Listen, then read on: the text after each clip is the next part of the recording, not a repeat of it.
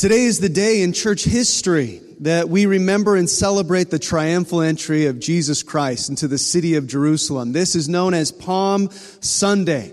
And so God in his foreknowledge, he revealed to Daniel, that man of God, and we studied this in house groups in the book of Daniel, and it's recorded for us uh, in that book bearing his name, that the Messiah would come riding into Jerusalem.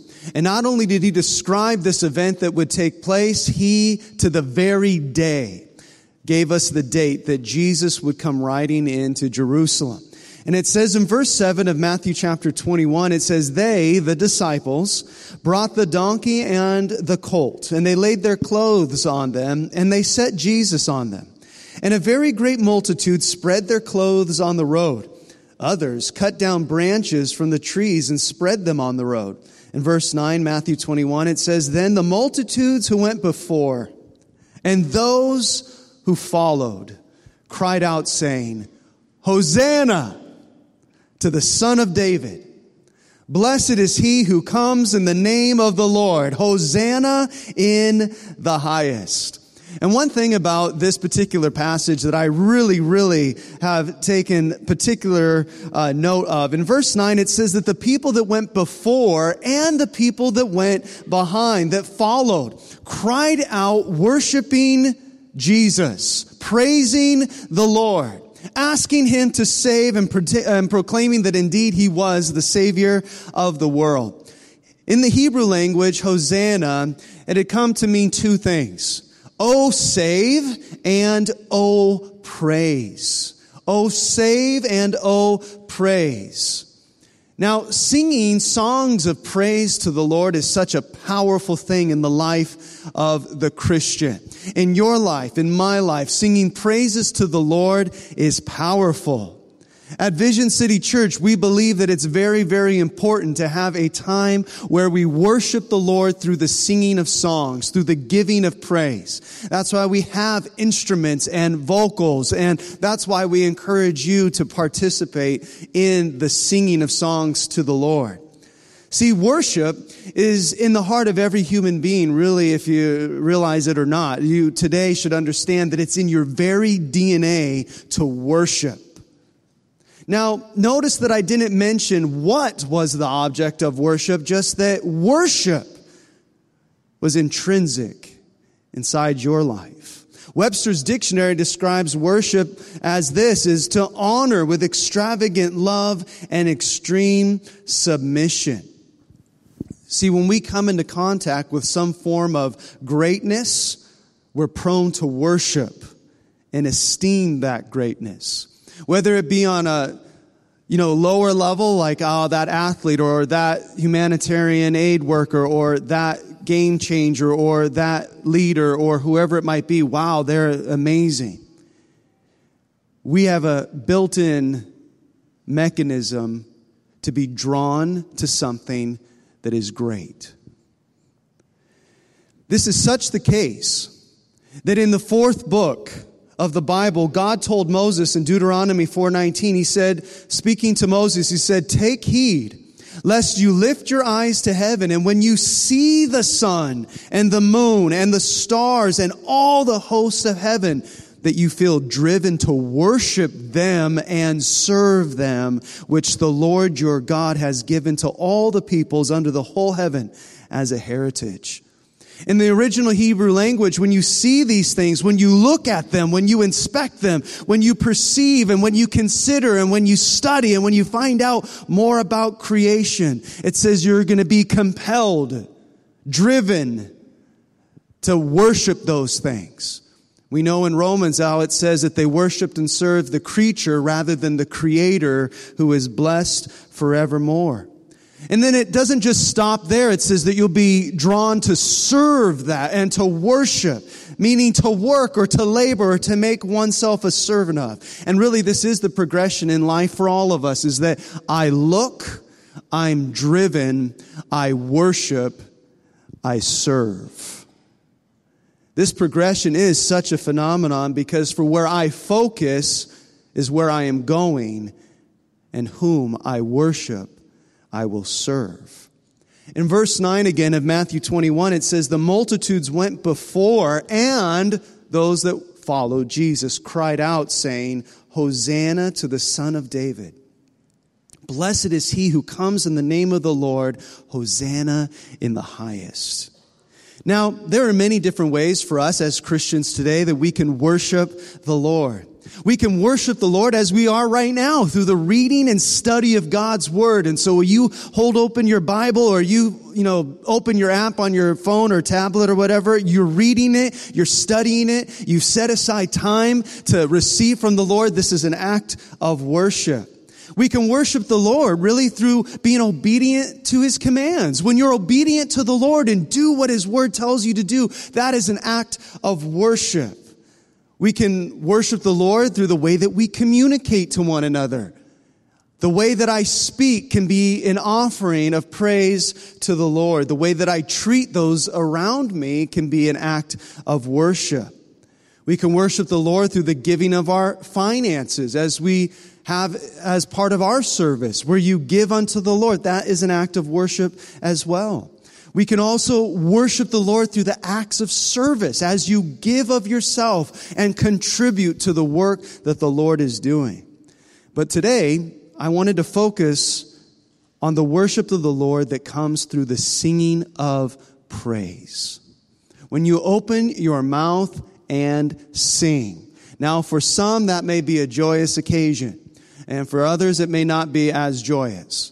Uh, I guess it depends on who's listening to you at the time because you may not care what you sound like, and it's a sweet sound to the Lord. And I think that's the attitude that we should all have. You know, you might sing very well in the shower, and it's just perfect acoustics in there and everything. And you come into a gymnasium like this, and we're singing to the Lord. And you might be more concerned about what other people might think next to you as opposed to the joy that it's bringing to the Lord. I tell you right now, when my kids, and especially when Harrison starts to sing now when we put him to bed, he doesn't sing completely on key. And he can't even articulate all the words, but it brings a smile to my face every single time. And when you sing to the Lord, your heavenly Father is blessed. And it is something that brings him great joy. And it is also something that you give as an act of worship to the Lord. I think it's important to have balance when it comes to our church service. I think when we get together as what we call this congregational meeting, this public meeting of gathering together as the body of Christ, that there needs to be order and there needs to be a balance in how we utilize the time. A balance in that we must have time to worship the Lord through singing, through the reading of the scriptures, through service, and through giving. See, when we shift our focal point of worship from upon the Lord, the alternative is to immediately put it or place it upon something or someone else. If we're not worshiping the true and living God, then by default, we'll be taking all that is stored up in us, all that is prone to worship, and we will reallocate that worship onto someone or something else. But the scripture tells us, you shall worship the Lord your God and him only you shall serve. As human beings, worshiping is what we do. We wear our favorite sports teams, logos and names on our clothes. We represent many different things. But when it comes to worshiping, truly worshiping, worship is something that we must do right. Because you must understand today that you can worship anything or anyone at any given time. At any time. In Hinduism, I know this is growing, this number, but there are over 330 million gods that people worship. 330 million different things that are worshiped by those that practice Hinduism. So any object of worship that we may have apart from the true and living God who sent his only son Jesus to die on the cross for the sins of the world is a step downward to a debased mind. Like the man who went out into the forest, and some of you might be hunters. Some of you may have even built your own log cabins out in the wilderness somewhere. Like the man that goes out into the forest and cuts down a tree and he worships it. And with that same tree, he builds his house, and with part of that tree, he stokes a fire and cooks his bread. And then with part of that tree, he carves an image out of it and begins to pray to it and says, You are my God. Now, most of the world in some way, shape, or form worships. And whether that's power or money or sex or possessions or pleasure or X, Y, or Z, the world worships something. And really, all of the things that I just mentioned, I only mentioned five things, but they're all a part of that previously mentioned progression, which is I look and I see, and I'm driven towards, I worship and I serve.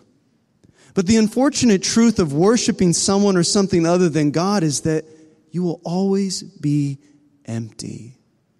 Empty. If you worship something other than the true God, you will always be empty. Ultimately, and I think there are many of us here this morning that can attest to this truth that ultimately you will find that if you're not worshiping God, that your object of worship will control you, but will never help you. It could be a relationship. I've seen very unhealthy relationships. Dating relationships, marital relationships, business relationships, partnerships where you're worshiping a relationship more than God. You compromise your relationship with the Lord and allow a relationship to usurp the place of God in your life. You'll find that maybe the very thing that you worship, your object of worship, it is now controlling you. Maybe you don't even want to be involved with that anymore, but you have served it for so long. And then when you try to let go of it, you realize that it was holding you. See, that which you serve is that which you worship. And that which you worship is that which will be the controlling force in your life. What are you controlled by? What are the things that are constantly vying for the number one slot on your priority list? The people on that day called Palm Sunday cried out, Hosanna! Hosanna! Blessed is he who comes in the name of the Lord. Blessed is he, the son of David, the Messiah. Hosanna, Hosanna.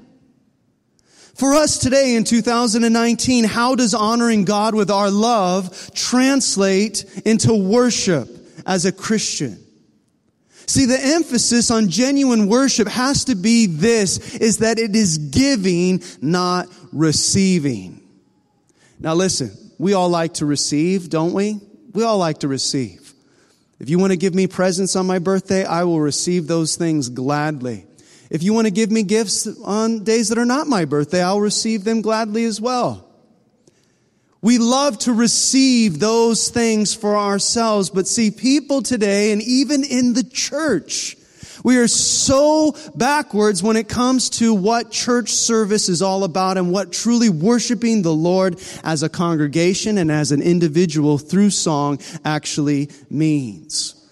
Now, I've been around, uh, you know, 15 years in ministry. It's not super long, but it's not super short. I've seen a lot of things. Been to a lot of different places, a lot of different churches. Sometimes people in church can complain that the worship is not very inspiring. Or they can complain that the teaching is bland. Or that the service is, you know, well, you know, I, I don't know. The service just really didn't serve me well this morning. Now we think mistakenly that because we call it a Sunday morning service, that we're the ones being served instead of God. Hey, I'm going to church so that I can be served. No, that's actually unbiblical. We go to church to serve the Lord and to worship Him. And as an act of obedience, we come and gather together as the body of believers to open His Word and to sing praises to His name. In Ephesians 6 verse 7, it says, doing service as to the Lord and not to men. So though it's great that we get together and we can have a church that we call home and we can have friends and people that we can con, uh, contact during the week and people that we have fellowship with and where our kids can go to Sunday school and where we can get a coffee and a donut or whatever else it might be. And those things are fine and dandy.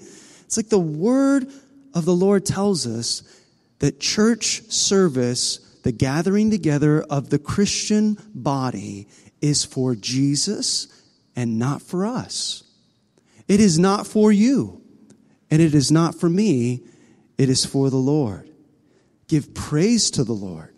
In Psalm 149 verse 3, it says, Let them praise his name with the dance. Let them sing praises to him with the timbrel and harp.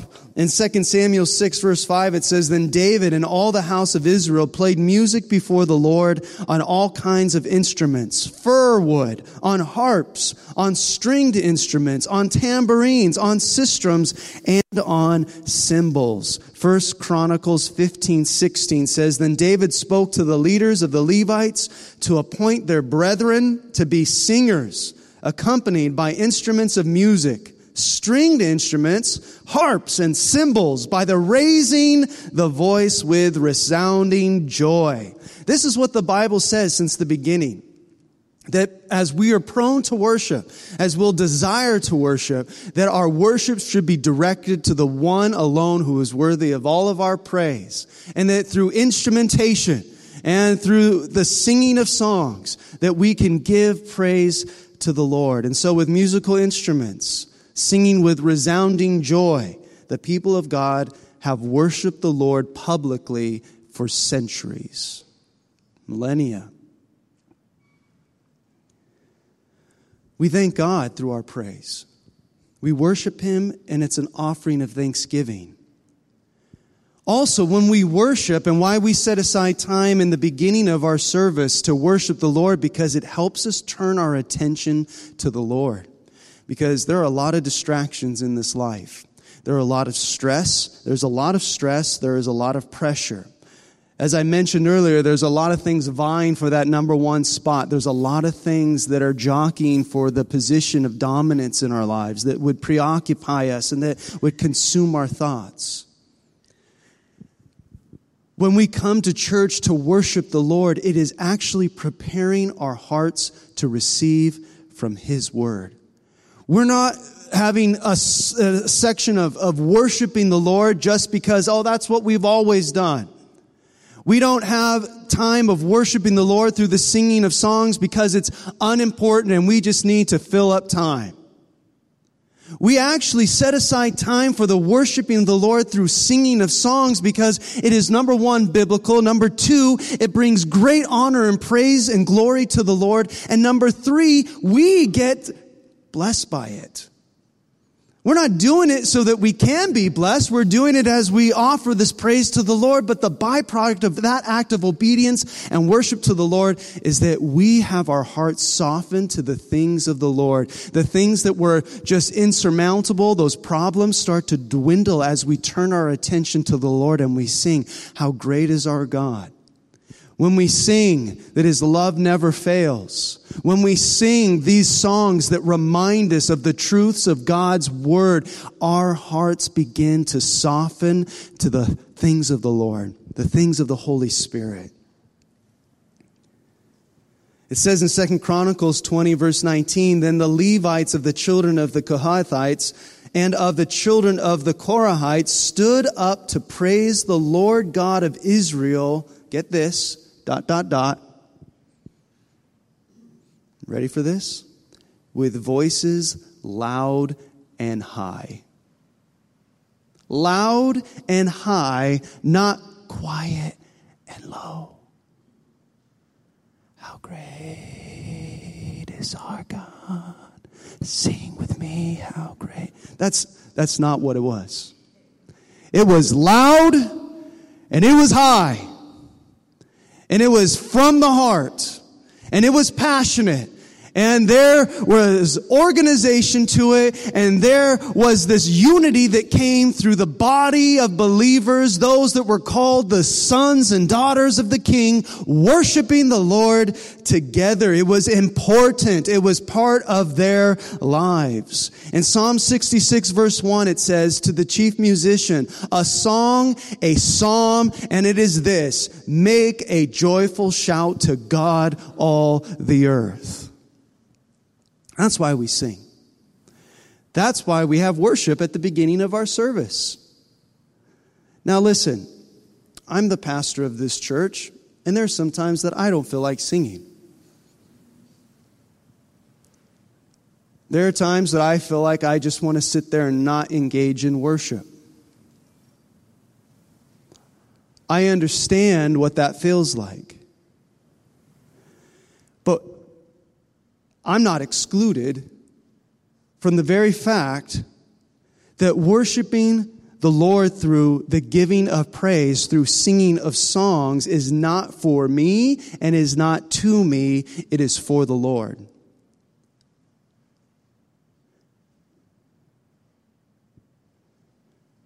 Our flesh doesn't understand the very essence of true worship. The sinful nature cries out, let's worship God, but let's do it as quickly and as conveniently and as effortlessly as possible. That's our flesh. The people that were on the road to Jerusalem were singing to the Lord. They were moved by the presence of Jesus. They cried out, Hosanna. Blessed is he who comes in the name of the Lord. In Psalm 115 verse 1, it says, Not unto us, O Lord, not unto us, but to your name give glory because of your mercy, because of your truth. Worshiping through the giving of praise is not established to satisfy our needs, but rather to express the worthiness of God.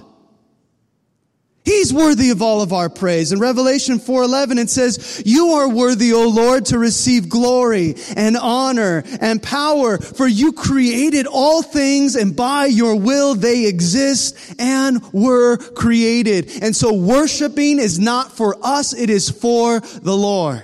So you may not like that song, you may not like that key, you may not like whatever it might be, but it's not for you. It's for the Lord. And we need to be reminded of that. Because worship is something that we should be engaging in personally, personally and passionately. Worshiping the Lord brings honor to God. And that's what we want to be reminded of on this Palm Sunday. In 1 Chronicles 16:29 it says give to the Lord the glory due his name bring an offering and come before him oh worship the Lord in the beauty of holiness so give the Lord glory. Bring your offering. Cry out, Hosanna. And it says in verse 10 of our section in Matthew, and it says, And when he had come into Jerusalem, when Jesus had arrived in Jerusalem, all the city was moved, saying, Who is this? Who is this? And the multitude said in verse 11, this is Jesus, the prophet from Nazareth of Galilee. When you worship the Lord, when we worship the Lord, people take notice. And they will be inquisitive as to who it is that we're worshiping. Who, who, who is this Jesus? Who is this God that you praise? Let's take it one step further. You're a Christian and you're going through problems. You're having a difficult time. You're struggling. It doesn't seem that there is an area of your life that is not being hit hard. But you say you have faith. You say you're a follower of Jesus. You say you're a Christian. How can you worship when you're going through problems, some might ask you. How are you able to praise the Lord when you're going through the worst time of your life? How is that even possible? Some may see your life of worship to the Lord. Some may see how you praise him even yet, though he slay me, still I will trust, still I will praise, still I will glorify him. One of the things being Vision City Church, and many people have wondered about that name, though our roots are Calvary Chapel, we used to do these events, and hopefully we'll be doing them again in this city, that were called Vision for My City.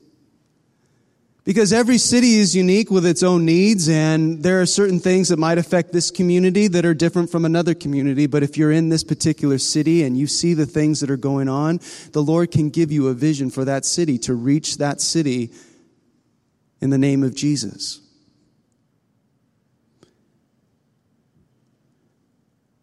And so, from that vision of reaching this city, Vision City Church was birthed. And one of the things that really stood out to me as we were praying about how this church would be planted and what the Lord would want to do was this very verse here. Where it says the whole city was moved.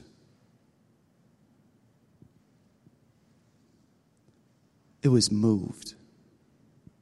If you look at verse 10, you'll see it. It says, And all the city was moved. Who is this? How were they moved? It was by the praise of the people. That was the very thing that caused that city to be shaken, that city to be stirred.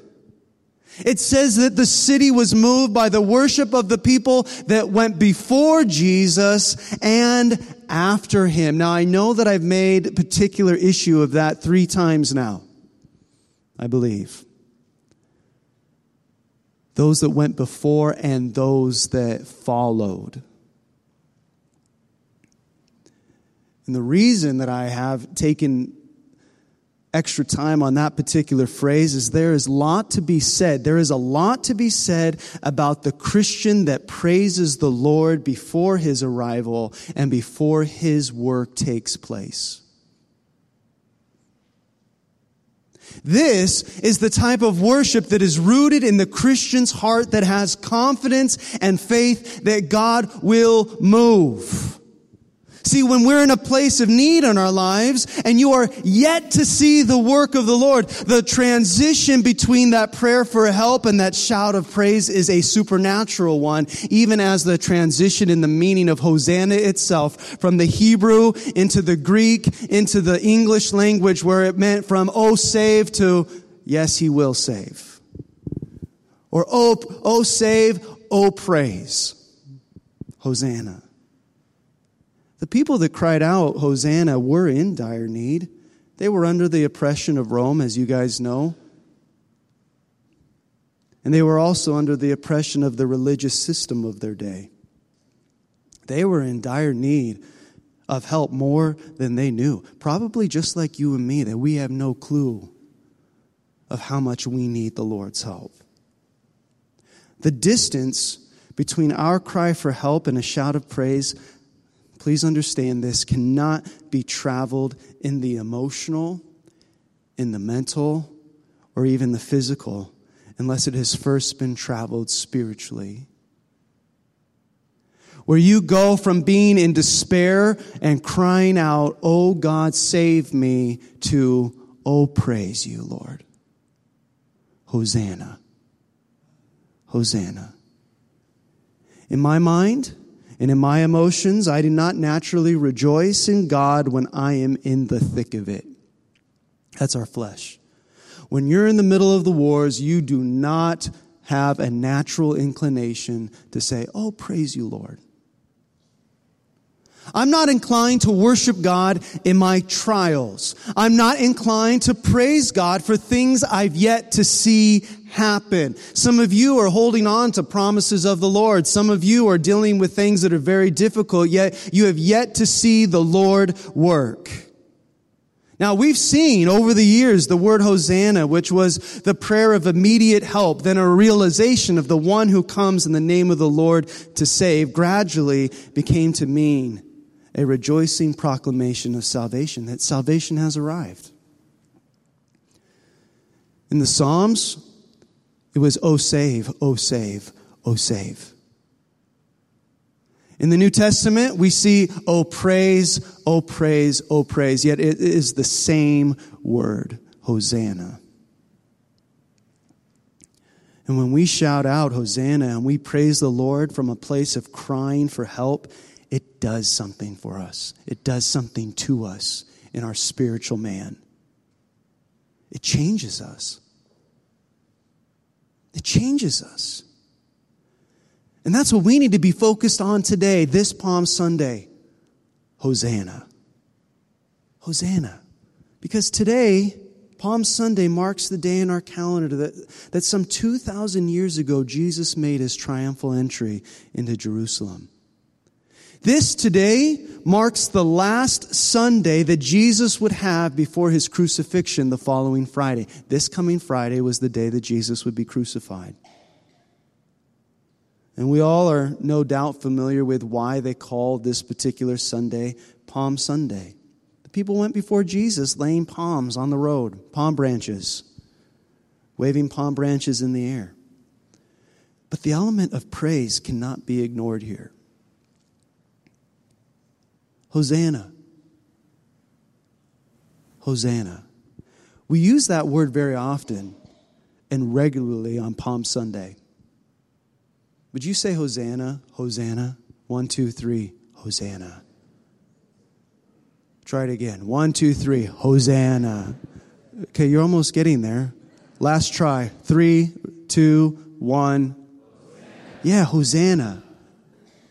Now, because you know how to say the word so eloquently, you guys sounded good, by the way. If we were outside and we were those people that were on that road into Jerusalem, crying out, Oh, save, and then saying, Oh, praise, here comes the Messiah. I'm telling you right now, it's not. Hosanna. Woo. Hosanna. Praise the Lord. I mean, we do that when our favorite team hits the last winning bucket to, you know, win the championship. It's like, hallelujah! Go Virginia or whatever it might be. Now that they won, right? We're all fans. So, how much more so when we see Jesus approaching or we know that he's coming? We've yet to see him work, but we know that he will. And we cry out, Hosanna, praise you, Lord. I know I need help, but I know you're mighty to save. The word Hosanna appears five times in the New Testament. Matthew 21 9, which we read, Matthew 21 15, and then two times in Mark chapter 11 and once in John 12. Each of those five times in the New Testament, the word Hosanna is used on Palm Sunday. What a perfect day to realize that Jesus has come to seek and to save that which is lost. How many of you can say amen to that? Jesus came to seek and to save that which was lost. I want us to be as those people crying out to the Lord, laying down their palm branches for Jesus to ride upon, crying out, Hosanna. You know, for those of you that are fans of Disneyland, maybe you have a pass or you took out a second mortgage and bought a ticket.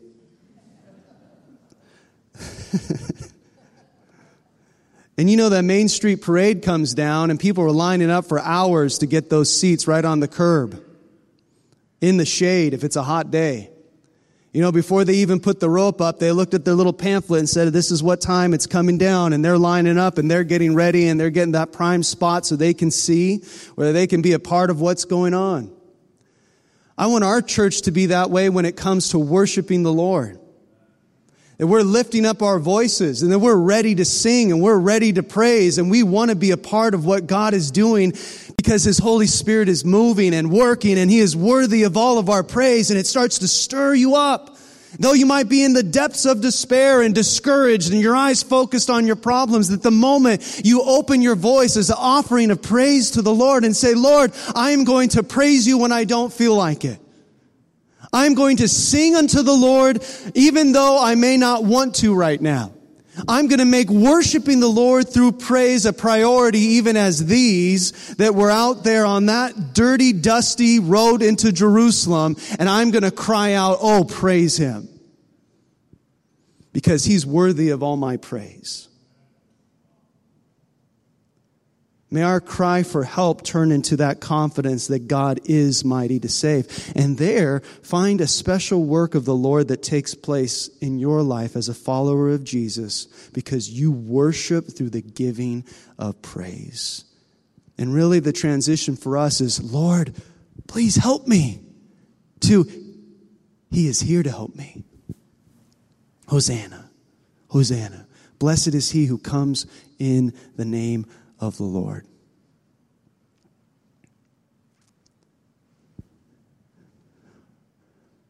Our desire as a church should be one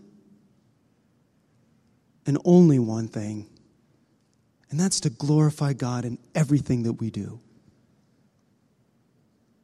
In everything that we do. Once a week, we'll gather together as a congregation. That's one time a week on Sunday morning to worship the Lord and to study His Word together. Let's be a worshiping church.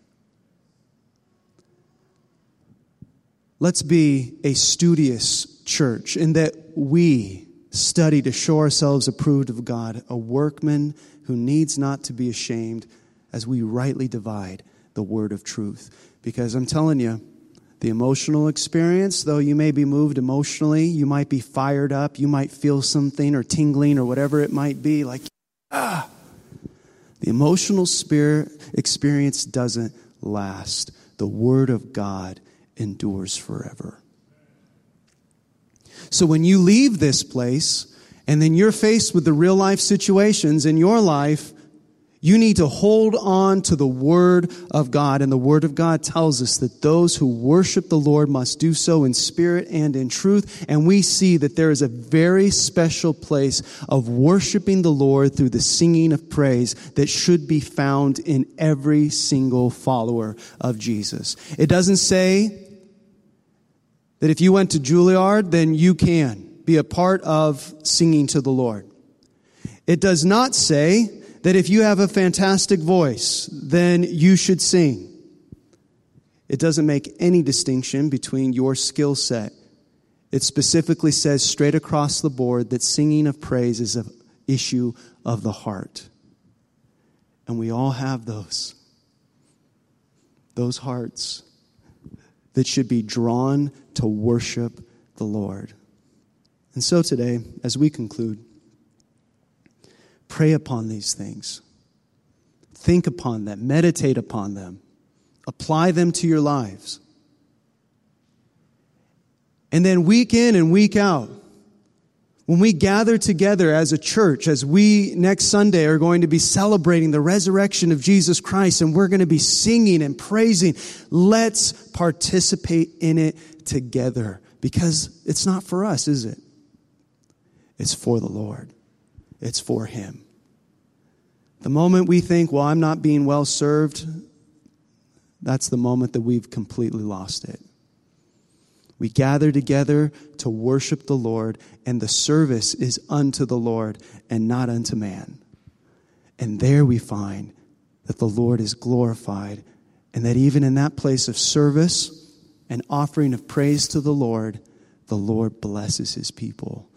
Because as it says, the Lord inhabits or dwells in the praises of his people.